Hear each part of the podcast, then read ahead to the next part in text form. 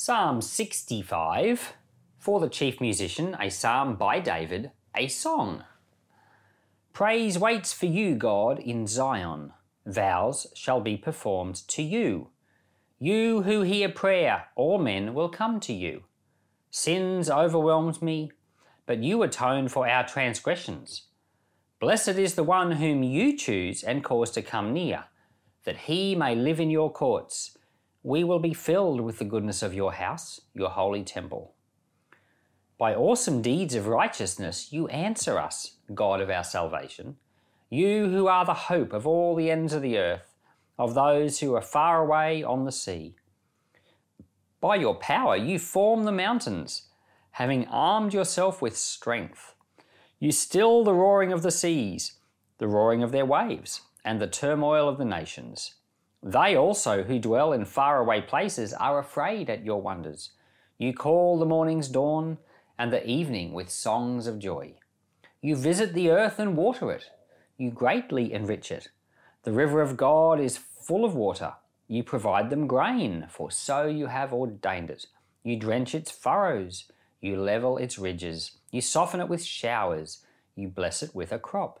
You crown the year with your bounty. Your carts overflow with abundance. The wilderness grasslands overflow. The hills are clothed with gladness. The pastures are covered with flocks. The valleys are clothed with grain. They shout for joy. They also sing. Isn't that amazing little ending of the psalm there, talking about the land and all its joy at what the Lord has done? When I read this psalm and thought about it, I I decided that this was a psalm all about the common grace of God. Now, um, it's not all about that, but especially as it goes on, it becomes more and more like that because it's a, it's a psalm that talks about all the good things that God does for people. And some of the things that he does here are just things that everyone benefits from. We often say in church, you know, that if you love the Lord and follow him, he'll bless you. That's a generalization. And of course, it's true in eternity. If you love the Lord and follow Him, you'll be blessed with Him forever. Uh, but in this world, sometimes life's a bit more complicated than that. but there are so many good things that God does for everyone, regardless of whether you believe or not. And um, I, I, I often thought, you know, that God's love is just everywhere around us all the time. And it, this is what we call common grace. So, for example, you walk down the road and there are, are all these flowers just growing naturally on the side of the road. It's so beautiful and it's common grace. It's just the love of God right there. He makes the world beautiful. Or it rains and the rain waters the ground and everyone's garden grows. Everyone's grass has turned green, you know? We all eat food in the shops that farmers have grown, but the Lord watered it.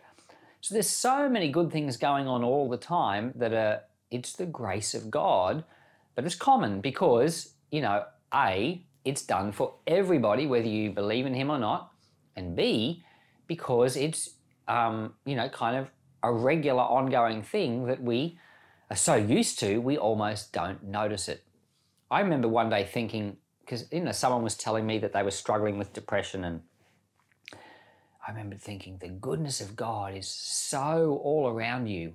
You know, this person was describing how bad their life was to me, and yet I I wasn't struggling with depression. I was thinking about their life, thinking, look what God is doing for you. All the things these, he, the love that's being extended to you all around you from all these people. You know, you've got clothes that you're wearing. You're breathing fresh air.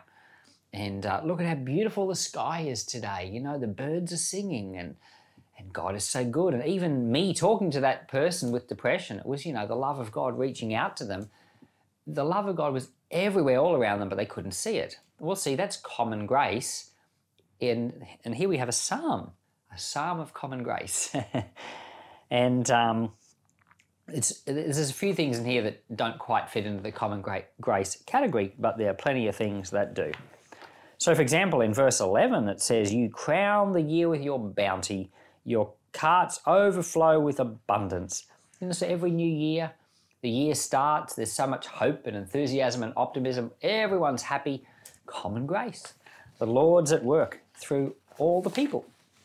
In verse 13, the pastures are covered with flocks, the valleys are clothed with grain, they shout for joy. You know, the Lord's at work. Uh, the world, ha- you know, we all have food. The world's a wonderful place to live in.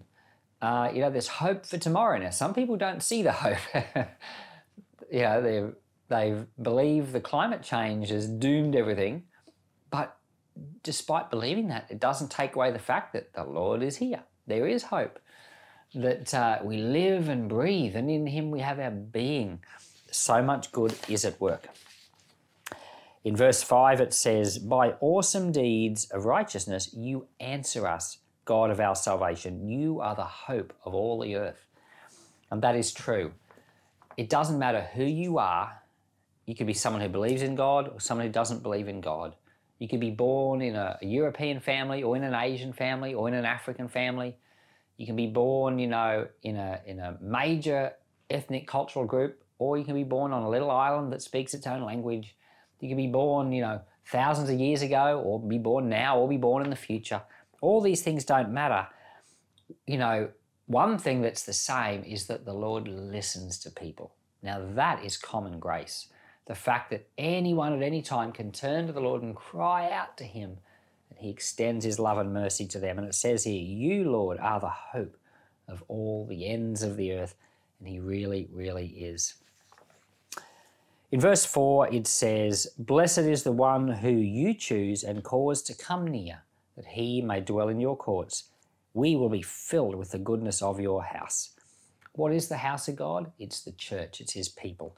And it says here, Blessed is the person whom God calls and chooses, and they come near and they go to his house. In other words, when someone finds the church, when someone finds the fellowship of the saints, they move from common grace and they move into what we call special grace. They move into the saving grace of the Lord. They come to know Him personally, and what a difference that makes.